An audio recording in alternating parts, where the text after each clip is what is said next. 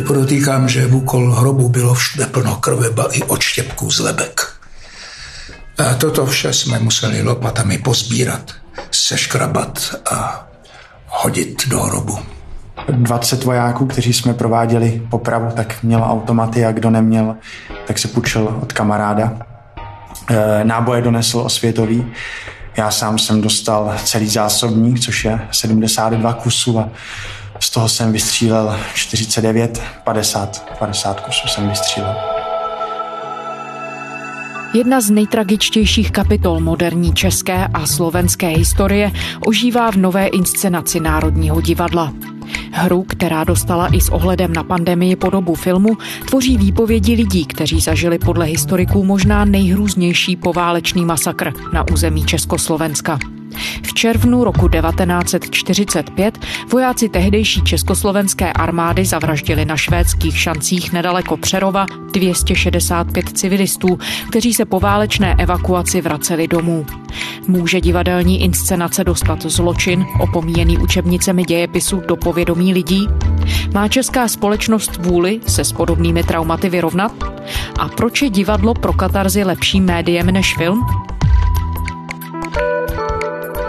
Je pátek, devatenáctého února. Tady je Lenka Kabrhalová a Vinohradská dvanáct. Zpravodajský podcast Českého rozhlasu. Jiří Havelka, dramatik a divadelní režisér. Pod jehož vedením vznikla videoinscenace Národního divadla Očitý svědek. Dobrý den. Dobrý den. Ta inscenace připomíná masakr, který se odehrál krátce po válce, nedaleko Přerova. Čím vás oslovilo právě tohle téma? Tak samozřejmě to je tak hrůzná událost, že nemůže neoslovit, což teda to slovíčko oslovit samozřejmě je takový neúplně vhodný k téhle kauze. To vlastně bylo tak, když tak zapátrám v paměti, že já jsem zkoušel v Národním divadle na Slovensku v Bratislavě inscenaci Elity, která byla postavená na verbovacích aktech lidí do tajné služby, do S T B, E Š T B, a začal jsem spolupracovat tím pádem s Ústavem paměti národa, takovou obdobou ústru našeho, a dostal jsem se tady k té složce z vojenského historického ústavu, která mapovala vyšetřování té kauzy. No a já jsem to vůbec neznal, nevěděl jsem to, takže ten první náraz byl takový klasický, že si otevřete Wikipedii a najednou zjistíte, že to je realita, že se to stalo. Nemohl jsem se toho samozřejmě zbavit několik dní vůbec, furt jsem na to myslel, furt jsem si dohledával další věci. No a když jsem držel zároveň tu složku poměrně objemnou, potom teda spíš naskenovanou digitálně, tak jsem věděl, že se s tím musí něco udělat, že už jenom ten samotný fakt, že jsem to vůbec netušil, takovouhle věc, tak že je potřeba se tím nějak zabývat. No. A hraje nějakou roli načasování to, že jste se rozhodl právě teď, v tuhle chvíli, to téma zpracovávat? Popravdě řečeno úplně ne, je to poměrně stará inspirace. Já jsem to hodně tak nejdřív přemýlal v hlavě, jel jsem tam do těch Lověšic, jel jsem tam na to místo, kde je dneska už takový pomníček, a rozkrýval jsem postupně vlastně, kolik těch zdrojů je nebo kolik se o tom ví, dohledával ty možný příčiny nebo možný rozkazy, které zatím jsou, které stejně dodnes nejsou úplně potvrzený. A to se všechno dělo tak zhruba před pěti lety, šesti. A ten první můj impuls byl jako k filmovému scénáři, protože se mi to hodně spojilo s jednou takovou intenzivní formou nebo filmovým jazykem, poměrně jednoduchým a přitom pro mě jediným možným v tu chvíli, jak jsem si to dokázal představit, a to je přes filmování těch očitých svědectví, zkusit poskládat chronologii toho příběhu, protože ono to bylo dost všechno rychlý, vlastně ráno přijeli vlaky, v noci se střílelo, ráno další den odjeli vlaky, a ty očitý svědectví je jich tolik, že pokrývají celý ten den, noc i den. Bedřich Smetana, dvacet sedm let. Josef Černý, padesát dva let. Irena Besedová, dvacet pět let. Vladimír Vincena, čtyřicet devět let. A dá se pomocí nich to vyskládat, tady to šílený pucle toho příběhu, a tak mi přišlo hodně zajímavý udělat to jako filmovým jazykem, kdy my sledujeme vždycky subjektivním pohledem očima někoho z poměrně velké dálky, co se děje, že to může být na začátku spoza okna, protože Cyril Mucha, nádražák, měl službu a viděl to prostě spoza záclony. Kolem deváté hodiny ráno, dopoledne dne devatenáctého června devatenáct set čtyřicet pět, byl jsem upozorněn, že dochází k rabování vozu jednoho z transportu. Když jsem se neprodleně odebral na místo, kde tento transport stál, tak jsem zjistil, že ve více železničních vozech, které byly otevřeny, dochází k rabování větším počtem osob, ne, úplně neznámých, a to jak vojenských, tak, tak civilních. Pak šel dolů, protože viděl rabování a volal, co s tím má udělat, řekli mu, to zapečetí. Najednou to může přebrat někdo z místních, protože od začátku tam bylo hodně místních. Takovou hromadnou popravou byl jsem do té míry rozrušen, že jsem se musel doslova doma obít slivovicí, abych zaplašil chmury a vzpomínky na tyto výjevy. Byli tam samozřejmě vojáci, byli tam ty lověšičtí muži, kteří šli kopat tu jámu. Nevěděl jsem zprvu, když mi syn František řekl, že mám jít za něho ochovávat mrtvé koně a že si mám vzít k tomu účelu rýč. Že budu vlastně kopat hrob pro uprchlíky, kteří budou postříleni. Dostavil jsem se před obecní úřad, kde v tu dobu bylo již asi třicet mužů z Lověšic. Takže opravdu je to zmapovaný celou tu dobu a viděl jsem to, že by to šlo tímhletím zvláštním způsobem vlastně bez detailů podat jako film. No a tak jsem napsal takový filmový scénář. Potom se ukázalo, že výhodnější jako producensky v tehdejší době a dneska taky je nějaká minisérie. Na to jsem musel jít jako úplně jinak v myšlenkách a vlastně jsme se začali zabývat naopak tím vyšetřováním. Ve chvíli, kdy končí ten samotný masakr a začíná se vlastně vyšetřovat okamžitě, hnedka ten další den po masakru. A to vyšetřování se táhne až víceméně do čtyřicátého osmého roku a na těch třech letech vlastně ukázat v té minisérii tady erozi toho právního státu. Nakonec to doputovalo k Národnímu divadlu, kde jsme s Martou Lubkovou hledali nějaký titul pro novou scénu. Tak nakonec jste se tedy dopracovali do Národního divadla a vy vyprávíte ten příběh velmi unikátní formou. Stále jde o ta autentická svědectví lidí, kteří tedy ten masakr v tom červnu roku čtyřicet pět zažili. Vlastně to, co jste asi měl jako nápad pro ten filmový scénář původně. A teď to tedy ale transponujete na divadelní plochu, zároveň je to ale velmi unikátní forma. Dřív, než se k ní dostaneme, já vás možná poprosím, co se tehdy vlastně stalo? Co se prostřednictvím těch svědectví o té noci z osmnáctého na devatenáctého června roku čtyřicet pět dozvídáme? Tak ono, to bylo už měsíc po válce, osmnáctého června přijeli do Přerova, ale nemohli zastavit přímo na Přerovském nádraží dva vlaky. Zastavili na takovém přednádraží v Lověšicích, kousek vedle a jeden z těch vlaků byl plný československých vojáků, kteří se vraceli z oslavy před Benešem a Ludvíkem Svobodou z Václavského náměstí. Odjeli ze Smíchovského nádraží a jeli směr Bratislava a druhý vlak byl plný vlastně vracejících se Čechoslováků na Slovensko do obce Dobšina a v okolí Dobšiné, kteří vlastně byli evakuováni před postupující rudou armádou, protože byli vlastně označeni jako Němci v té době a to buď proto, že to byly ženy Němců, ale častěji, že to třeba byli lidé, kteří se přihlásili do Deutsche Partei, aby mohli pracovat v továrně německé a přežili nějak válku, tak byli označeni za Němce a byla jim nejdřív nabídnuta evakuace před postupující rudou armádou, kterou oni z větší části odmítli a potom jim vlastně byla násilně nařízena. Ale víceméně ta evakuace se týkala především jako žen a starců. Byli teda odsunuti do Šluknovského výběžku, tam přečkali do konce války a teď se vraceli domů. V prosinci devatenáct set čtyřicet čtyři jsem byla evakuovaná společně se svým manželem Michalom Lichým a s jedenáctiletou a pětiletou dcerou z Dobšiné do Sudet. Zde v Sudetech jsme zůstali až do měsíce června roku devatenáct set čtyřicet pět, kdy jsme se odtud vraceli domů. Měli truhly, byli ve vagonech, které byly ozdobeny slovenskými, českými vlajkami, ruskými taky samozřejmě. Bylo jich tam víc, byli tam i národnostní Rusové, Maďaři. A setkání těch dvou vlaků na tom jednom nádraží mělo velmi tragické následky. Co byl přesně ten impuls, proč začali vlastně vytahovat ty lidi z vagónu, to je velká otázka. Jo? I po přečtení všech těch očitých svědectví a po promlouvách s Františkem Hýblem, Janem Urbanem, s Jiřím Padevědem jsem nemluvil, ale četl jsem samozřejmě ty jeho knihy a ani tam to není úplně přesně jasný, ale ta verze, která nejvíc vypadá, že je pravdivá podle těch očitých svědectví, je, že někdo zaslechl nějakou němčinu nebo pokroucenou němčinu. Cestou z Prahy dne osmnáctého šestého devatenáct set čtyřicet pět náš nákladní vlak, který jel s pěším plukem sedmnáct na Slovensko, zastavil na nádraží v Lověšicích u Přerova.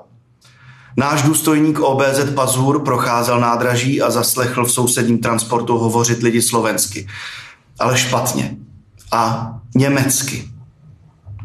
Jako důstojníka O B Z ho to zaujalo a šel se podívat, co je to za transport. A kvůli té zaslechnuté němčině tedy někdo z vojáků řekl zřejmě poručíkovi Karolu Pazurovi, že tady má Němce, kteří se vracejí do vlasti a co to je jako za nesmysl, že se vracejí zpátky do republiky. A Karol Pazur si to vzal na starosti. Ví se, že hnedka ráno potom, co ty vlaky zastavili, tak šel na bezpečnostní stanici v Lověšicích i v Přerově. Ono se totiž ví, že Karol Pazur vystoupil a šel se zeptat podle mě na stanici už S N B, tehdy fungující, protože už bylo měsíc po válce, jestli tady mají nějaké SSáky. Tam samozřejmě Němci zavření byli, tam byl přerovský povstání trošku utržený ještě před osvobozením, taky s tragickými následky pro Čechoslováky, protože vyloženě na příkaz Franka se to nechalo krvavě ještě potlačit těsně před koncem války a proto tam ta animozita k Němcům byla poměrně velká v této oblasti, ještě možná větší než ve zbytku republiky. Dne osmnáctého šestého devatenáct set čtyřicet pět byl jsem během dopoledne v předsednické kanceláři O N V a kolem deváté hodiny se ke mně dostavil důstojník Československé armády, který se představil jako Karol Pazin, který sdělil, že jest důstojníkem O B Z. Jmenovan se dotazoval, zda okresní národní výbor zajistil nějaké osoby německé národnosti a kolaboranty. Já jsem mu sice přisvědčil, že máme, ale hned jsem se tázal, co s nima má být. A tam byl Vladimír Vincena, který mu řekl, že nemůže bez soudu mu je vydat, že tady jsou, ale ještě neproběhly žádný vyšetřování, ty lidé ještě nebyli obviněni, takže mu je nevydá. Zklamaný Pazur se vrací do vlaku, ale v tu chvíli už dostává asi jmenný seznam, protože někteří z těch vojáků, ty Slováci, byli vlastně ze stejné obce z Dobšiné a některé znali osobně. Každopádně najednou se začínají vyvolávat jména a z toho vagónu se vytahují Slováci, kteří tedy podstupují jakýsi výslech. Ten výslech asi nebyl žádný, rozhodně to nešlo v tom počtu skoro tři sta lidí udělat nějaký pořádný výslech. Tam jsou svědectví přímo zevnitř těch vagónů, jak je vybírali a proč. Podél transportu se postavili vojáci a nikdo nesměl vystoupit. Pak do našeho vagónu vstoupili dva vojáci a volali na mého muže jménem. Podezřívali ho, že byl německým vojákem, což vůbec nebyla pravda. Totiž my jsme všichni se domnívali, že lidé, kteří jsou určováni poručíkem, aby vystoupili, jdou skutečně na práci. Náhle přišel jeden poručík a jeden voják neznámého jména a ptal se na muže. Řekla jsem, že v našem vagóně žádné muže nemáme. Na to vojáci vstoupili dovnitř a začali vůz prohledávat. Našli patnáctiletého Jana Repaského, kterému tvrdili, že má určitě devatenáct roků a s největší pravděpodobností byl SSákem. Třeba Jána Repaskýho vzali, byl patnáctiletý chlapec a jeho sestra i matka jim říkali, že on nemá samozřejmě žádný občanský průkaz, žádnou identifikaci, protože mu teprve patnáct, ale vojáci to nepřijali, protože vypadal statně a říkali, že je to určitě SSák. Potom sdělili mojí matce, která odmítla pustit mého bratra, aby je ona šla ven. Takže moji matku i bratra odvedli neznámí vojáci s tím, že budou jmenované vyslýchat a že když nebudou mít nic na svědomí, pustí je na svobodu.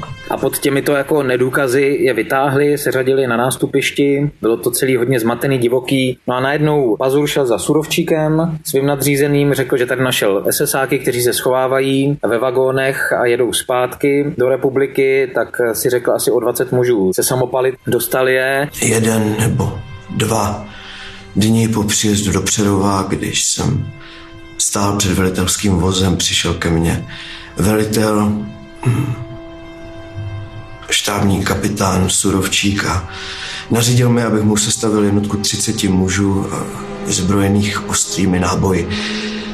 Když jsem se ho ptal, na co to potřebuje, prohlásil, do toho tobě nic není. Vlastně hlídali těch dvě stě šedesát sedm lidí, což skutečně byli tady hlavně staří lidé a ženy, děti i hodně malé. A dělali takovéhle procesí, které šlo do Horních Moštěnic, kde chtěli zřejmě jít do cihelny nebo dát všechny tyhle, ty, oni říkali uprchlíci, dát ty uprchlíky do cihelny, ale tam starosta Horních Moštěnic jim to nedovolil, řekl, že nemá žádný důvod jim ty klíče dávat. A ten průvod se najednou obrací, vrací se do Lověšic, zastaví na křižovatce, kde je takový kříž, nad kterým jsou právě ty švédské šance, takový vál, který je tam ještě z doby třicetileté války. Takže najednou ty vojáci zastaví tady pod tím kopcem. Mezitím Pazur sehnal lověšické muže, protože zašel na městský národní výbor v Lověšicích, který právě zasedal a řekl, přikázal vlastně, aby mu poskytli patnáct mužů s rýči a lopatami. Ti muži se zhromáždili asi v devět večer před městským národním výborem a došli na tu stejnou křižovatku, kde už čekalo tohle procesí. Pazur si je zavolal nahoru, tam začali kopat jámu na jeho rozkaz a potom chtěli samozřejmě domů, on je nepustil, tak si tak polehali do trávy a to jsou jsou asi ty nejděsivější svědectví, které tady jsou, jsou od těch lověšických mužů během těch poprav. Po vykopání jámy nám ti dva důstojníci řekli, že se bude popravovat a že naše pracovní četa má zahravávat mrtvoly. Proti tomu jsem se ostře ohradil a žádal poručíka, aby nás nechali odpochodovat zpátky do Lověšic. Což on odmítl a dal nám přísný rozkaz, že zpátky nesmíme. Dnes si nedovedu vysvětlit, proč jsem se neobrátil a neodešel zpět do Lověšic. Měl jsem tehdy strach utéci a myslím, že ostatní z naší skupiny měli strach se vzdálit.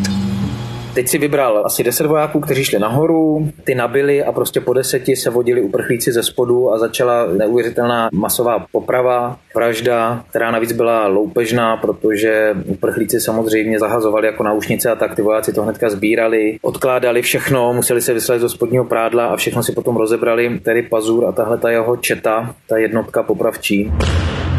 Mezi tím, co vojáci stříleli tyto lidi, někteří vojáci a A sam Smetana vybírali ze šatů cennosti. Mezi nimi jsem na vlastní oči viděl peníze, slovenské, německé, hodinky, cigaretová pouzdra, prsteny, zlaté řetízky, náušnice a podobně.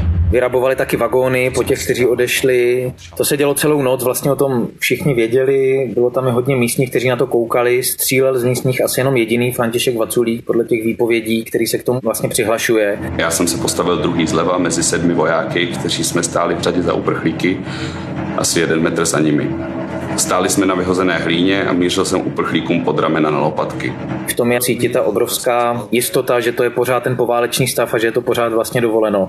On potom ty výpovědi mění směrem k tomu čtyřicátému sedmému nebo osmému, protože už samozřejmě tuhne a tak nakonec řekl, že se mu zasekl náboj, nakonec řekl, že tam ani nebyl. No ale celé to probíhá velmi rychle, vlastně vojensky řečeno až jako perfektně zorganizovaně Karolem Pazurem a jeho kolegou Bedřichem Smetanou. Pak se vrací do vlaku, jeden z vlaků odjíždí hned.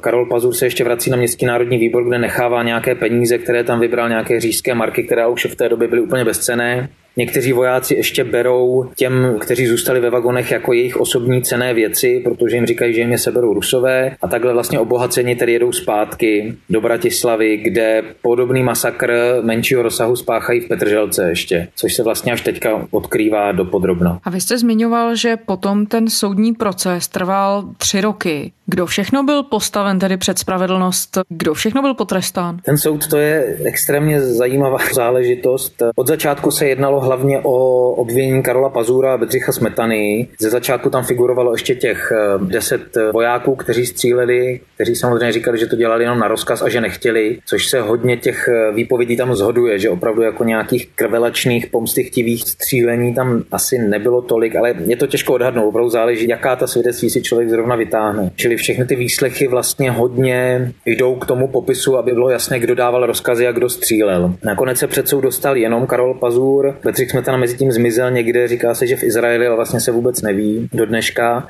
On to dostal nejdřív civilní prokurátor nebo státní zástupce František Doležel, státní olomoucký zástupce, velmi zajímavá postava, opravdu čistý demokrat, takový jako následník, držitel těch prvorepublikových ideálů, který ale už v té době měl oporu vlastně jenom v Benešovi a v Drtinovi a ten boj měl prohraný.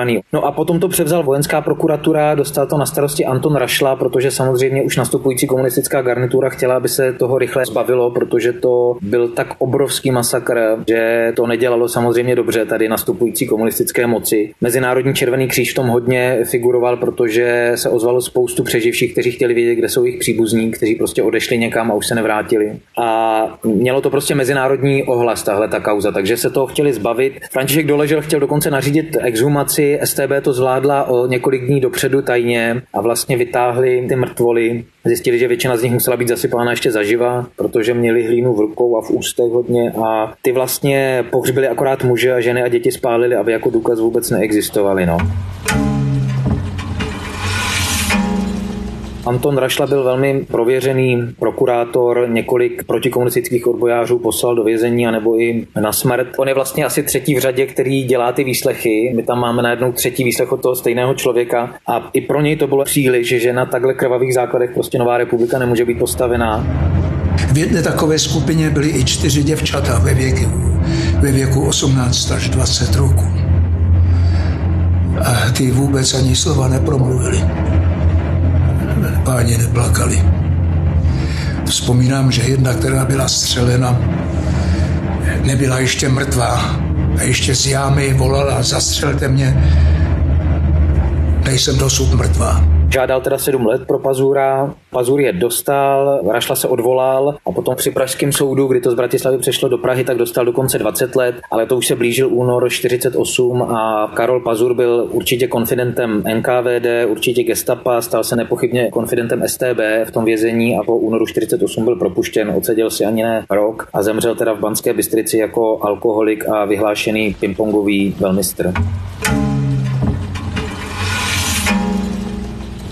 A František Doležel, ten skončil velmi špatně, byl rehabilitován, myslím, až v roce šedesát osm a propuštěn z vězení. Celou tu dobu psal neuvěřitelně dlouhé, přesné právnické rozbory toho, že nebyl z ničeho obviněn. Jemu to obvinění ani nepřišlo, nedošlo vlastně a zdravotně na tom byl velmi špatně a když ho propustili, tak nemohl sehnat práci. Nakonec byl travičem krys pro hygienické služby města Olomouc a sám se otrávil, dostal otravu krve a zemřel. Anton Rašla taky seděl, dostal se z vězení dřív a potkal se na oslavách Slovenského národního povstání právě s Karolem Pazurem, který už byl v té době tam místopředsedou a prý se potkali a Anton Rašla ve svých vzpomínkách píše, že Pazur mu řekl, já se na vás nehněvám, to byla vtedy taká doba. Tak takhle byl ten soud. Vy jste tolik let byl nablízko těm svědectvím. Jak jste sám říkal, tak jste se tím tématem zabýval roky.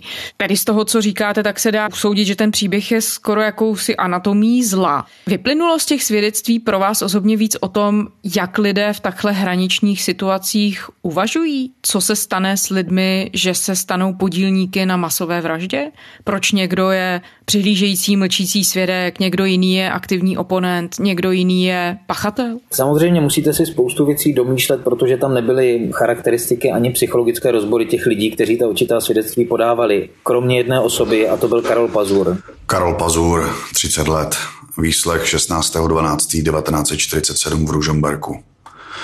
Obvinění jsem porozuměl, vinným se necítím. A toho byl několikrát dělaný odborný psychologický, psychiatrický posudek. Ten má asi patnáct stránek a je to teda neuvěřitelně dobře vedený soud a ta zpráva je velmi obsáhlá a popisuje osobnost, která vyrůstala ve velmi disharmonické rodině, otec alkoholik, na všech sourozencích se projevovaly nějaké psychopatické choroby a teď vidíte, že člověk prostě s takovýmhle podivným, nedobrým teda základem je schopen pro to přežití vlastně udělat cokoliv. On byl i v Německu, i tam vstoupil vlastně do nějakých služeb Gestapa, ale potom byl i na východní frontě, tam padl do zajetí, takže vstoupil do služeb N K V D a je to až opravdu takový prototyp toho, kdy můžete být naplněn vlastně službou komukoli a to svědomí jste musel někam úplně odstranit. Nicméně vás to asi dožene. Tam je taky zajímavý, že skoro neexistuje jeho jediná skutečně potvrzená fotografie, že musel být tolikerý agent, že stálo za to vlastně vymazat skoro digitální stopu po Karolu Pazurovi, je velmi těžký se o něm něco dozvědět. A tady teda existuje ten posudek, včetně všech členů rodiny, existuje je tam zaznamenáno několik jeho žádostí o milost. Jsou tam všechny jeho výslechy, které se taky velmi mění, protože on na začátku říká, že to dělal z naprostého přesvědčení pro vlast, protože bylo jasné, že to jsou Němci a že velmi dobře je všechny vyslechl. Pak teda už slevuje, že asi nevyslechl, že to v tom krátkém čase, který se vyšetřil, že na to měl, nebylo možné.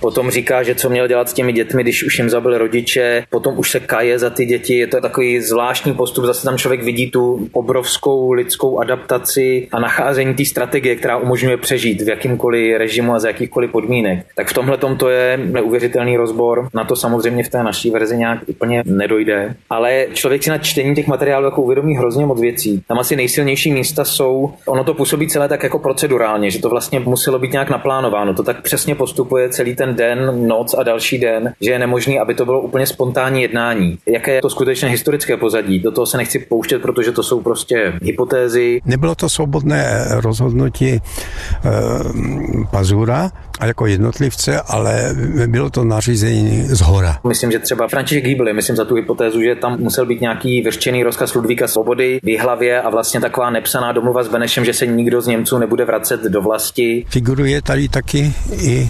osobnost generála Svobody. Je známo, že jel dvakrát z dopisy do Jihlavy, kde bylo tady tohle nařízení. To slovíčko vylikvidovat tady hrálo samozřejmě nějakou roli. Někdo říká, že to vlastně byla jako msta těch Dobšinčanů, kteří viděli, jak se vrací najednou s truhlama lidé, kteří nebojovali a žili v klidu dál a oni bojovali a nemají nic a že teda tam byl i ten loupežní záměr. Je tam velmi dobře cítit ten obrovský strach z každé ty výpovědi. Tam byli třeba lidé, kteří jeli okolo jenom, je tam výpověď člověka, který jel na kole a viděl vyházené nábytky a šatstvo a všechno v příkopě, protože už to byly ty z těch vyrabovaných vagónů. A jenom se zeptal, po kom to je a voják se samopalem mu hnedka řekl, chceš jít taky, tak můžeš. A bylo jako jasný, že v tu dobu ještě uniforma, i když už byly strhaný distinkce v té chvíli, nebylo úplně jasný, co je to za uniformu. Někteří z těch vracejících se lidí měli na sobě uniformy, kde byly stržené naopak orlice, protože to byly německé uniformy, které jim dali na cestu. Vlastně to bylo velmi složitý, už chaotický, už měsíc po válce a přesto samozřejmě furt tam byl ten obrovský strach, že střílet je tak trochu dovoleno. Tak to je tam zajímavý. Potom určitě ten aspekt, který mu říkám kronika ohlášené smrti trochu, protože ta vesnice o tom věděla. To střílení bylo slyšet všude a ta procedura byla jasná. A z toho tam pro mě vycházely ty dvě asi nejsilnější místa. To bylo, když ten Vladimír Vincena vlastně jako úředník na S N B řekl, že nevydá ty SSáky, protože prostě nemá důvod. A najednou to je jedno ne, kdy evidentně to narazilo v tom plánu a v té proceduře tady byla malá zábrana a Pazur už musel nějak tak improvizovat a taktizovat jinak. A podobná se stala v té Horní Moštěnici, kde oba Dálek prostě řekl, že klíče od cihelny nemá právo vydat. Nevíme, proč je tam chtěli, jestli tam chtěli, aby tam přespali, spíš je možný, že je tam chtěli upálit, je to jedna z možných hypotéz. Ale zase další ne, znamenalo to, že se muselo improvizovat a šlo se zpátky ke kříži, že možná kdyby těch nebylo víc a kdyby se to okamžitě oznámilo někam na stanici, což neudělal nikdo ani na Městském národním výboře, ani vlastně starosta, tak by tomu bylo možno zabránit, protože tohle je skutečně velmi unikátní věc, kdy Čechoslováci vlastně vraždí Čechoslováky. My už jsme zmínili, že jste zvolil velmi unikátní formu pro české divadlo. Dá se vůbec nějak kategorizovat? Je to spíš film než divadlo?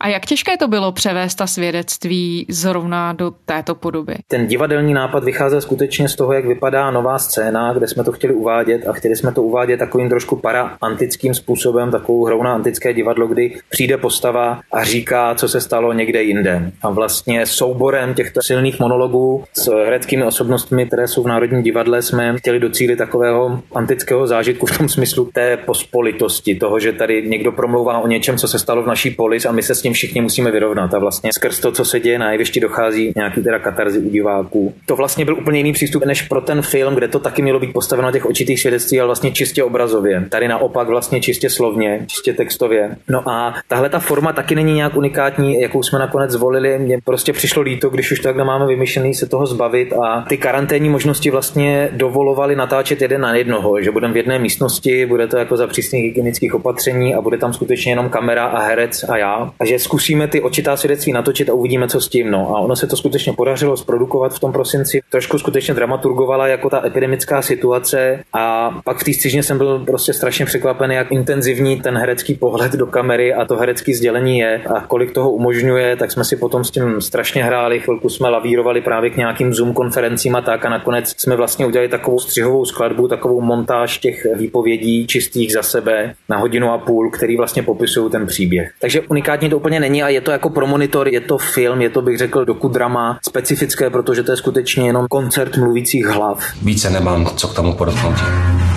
Více k tomu nemám, co podotknout. Víc nemám k věci, co říkám. Skončeno. Přečteno.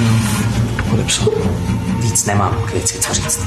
Ale svým způsobem to docela odpovídá té koronavirové době pandemické, kdy jsme všichni na těch neustálých videích a kdy na sebe koukáme dvojrozměrně, tak bych řekla. Je to tak, je to tak. A dá se říct, že ten dokumentární přístup k inscenování historické události téhleté formy a té síly je v něčem výhodou? Je to v něčem výhoda uchopit to téma zrovna takhle? Nevím, jestli výhoda, pro mě to je jediná možná cesta. Mně se vždycky s tím nějakým materiálem nebo látkou nebo tématem postupně zjevuje, ať už jako před zkoušením nebo při zkoušení, tak se mi jako postupně zjevuje ta jediná možná komunikační trasa k divákovi. A tady to velmi rychle spadlo do tohohle, ale nebylo to jako hledání nějaké právě originality anebo výhodnosti, ale ta dokumentárnost, která samozřejmě není přesná, to jsou herci a, a hrají to, já jim říkám trochu, jak to říkat, je tam samozřejmě nějaký úhel kamery, ten střih je, řekněme, až manipulativní, tam já záměrně dávám některé obličeje po sobě, aby vyznělo víc něco a něco jiného, ale přesto je to asi pro mě jediná možnost, jak se takhle jako složit určitým komplexním problémem vypořádat, no, protože ty poválečné masakry, myslím, že se malinko, jak to říct, zbanálnilo to jejich čtení, protože většinou v tom diskurzu to jde buď k tomu, že si tady kálíme do vlastního hnízda, část to prostě odsoudí i intelektuální kritická obec, že jako proč tohle to, co to je, aby to jako bylo umělečtější, tak my budeme říkat, jak jsme byli jako špatní a co jsme dělali. A druhá je taková ta smířlivější, že nic není černobílé, že byli Němci dobří, špatní, že byli Češi dobří, špatní. A to myslím, že oboje je vlastně příliš zjednodušující až jako karikující. A právě na těch výpovědích je evidentní, že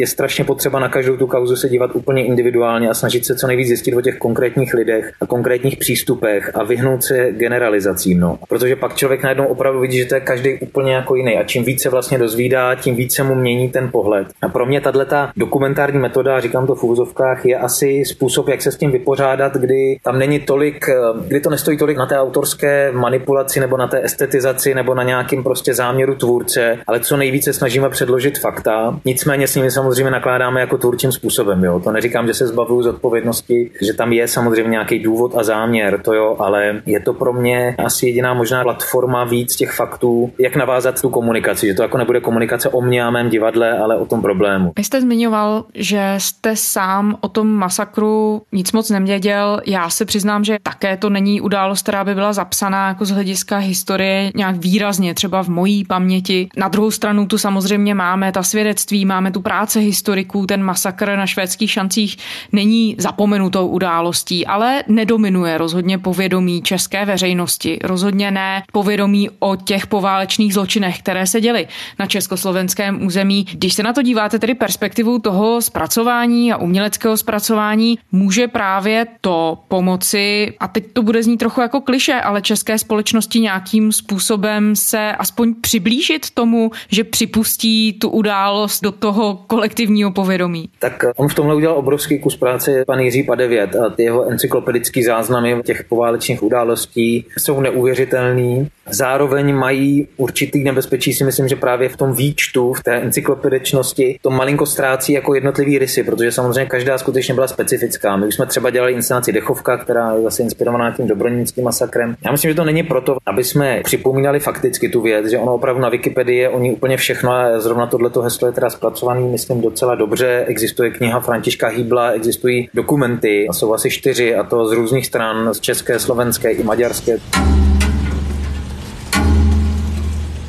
A důležité je prostě otvírat ty živý rány a snažit se přijít na to, proč se nezacelujou. No. A to myslím, že tak je, protože je to evidentní na všem, kdo a jak získává politické hlasy a kdo a jak je schopen okamžitě označit nějakou skupinu za nepřátele. Je velmi snadný si dneska zvolit vlastně jakýkoliv mikrokomunitu, etnikum, cokoliv a označit to, že to jsou oni. To se přesně stalo tady skupině tři sta lidí, že někdo řekl, že to jsou Němci a SSáci, že byli Hitlerjugend, že to jsou Hlinkovci. Nic z toho nebyla pravda, nebo minimálně se neza zachovali důkazy žádné a ani v tu chvíli asi nikdo neměl. Ale prostě to stačí, ono se to vyřkne a, a v tu chvíli to jako platí. No. A to je potřeba nechat otevřený a pátrat po těch příčinách, ne možná úplně intelektuálně a faktograficky právě, ale především jako emočně. No. Zkoušet se cítit do různých pohledů a to snad právě to umění nějak může, že nabízí ten vějíř empatie z různých úhlů pohledu ideálně do všech tři sta šedesát. No. A potom je vlastně člověk v tom dobru a zlu, myslím, zorientován daleko lépe. Já jsem se právě chtěla ptát, jestli je to právě umění a díla, jako je to vaše, kdo může přinést nějakou katarzi, co může přinést společnosti možnost nějakého ozdravení a vést k reflexi. A k tomu, abychom se na to tedy nějakým způsobem emocionálně napojili a nečetli to ryze z pohledu fakt. Určitě to je jedna z těch cest, navázaná asi na dialog společenský, na to, že se sice může zažehnout nějaký katarzní moment nebo nějaký snad až proces očištění, ale musí podle mě následovat konkrétní činy úplně, no. Památníky, politická gesta, no. A ještě myslím, že v tom divadle to je ta větší šance. Tam přeci jenom, když by vstoupil ten živej člověk, pořád si myslím, že ta divadelní verze by měla sílu a tam zažíváte jako tu tělesnou katarzi právě. Tam je k té emoci hodně blízko, kdežto tady to přeci jenom budou hlavy na monitoru a každý si bude moct odcházet a něco k tomu pouštět. Takže já doufám, že třeba dojde i k té divadelní verzi nakonec. Jiří Havelka, dramatik a divadelní režisér, pod jehož vedením vznikla videoinscenace Národního divadla Očitý svědek. Děkujeme za rozhovor. Děkuju moc za pozvání. A to je zpáteční Vinohradské dvanáct vše. Poslouchejte nás i o víkendu. I tuto neděli pro vás budeme mít jeden z dílů podcastu našich kolegů Vize z krize, který už jde do finále. Všechny naše epizody najdete na webu i rozhlas tečka cé zet a v podcastových aplikacích. Děkujeme, že posloucháte. Psát nám můžete na adresu vinohradská dvanáct zavináč rozhlas tečka cé zet. To byla Lenka Kabrhalová. Těším se v pondělí.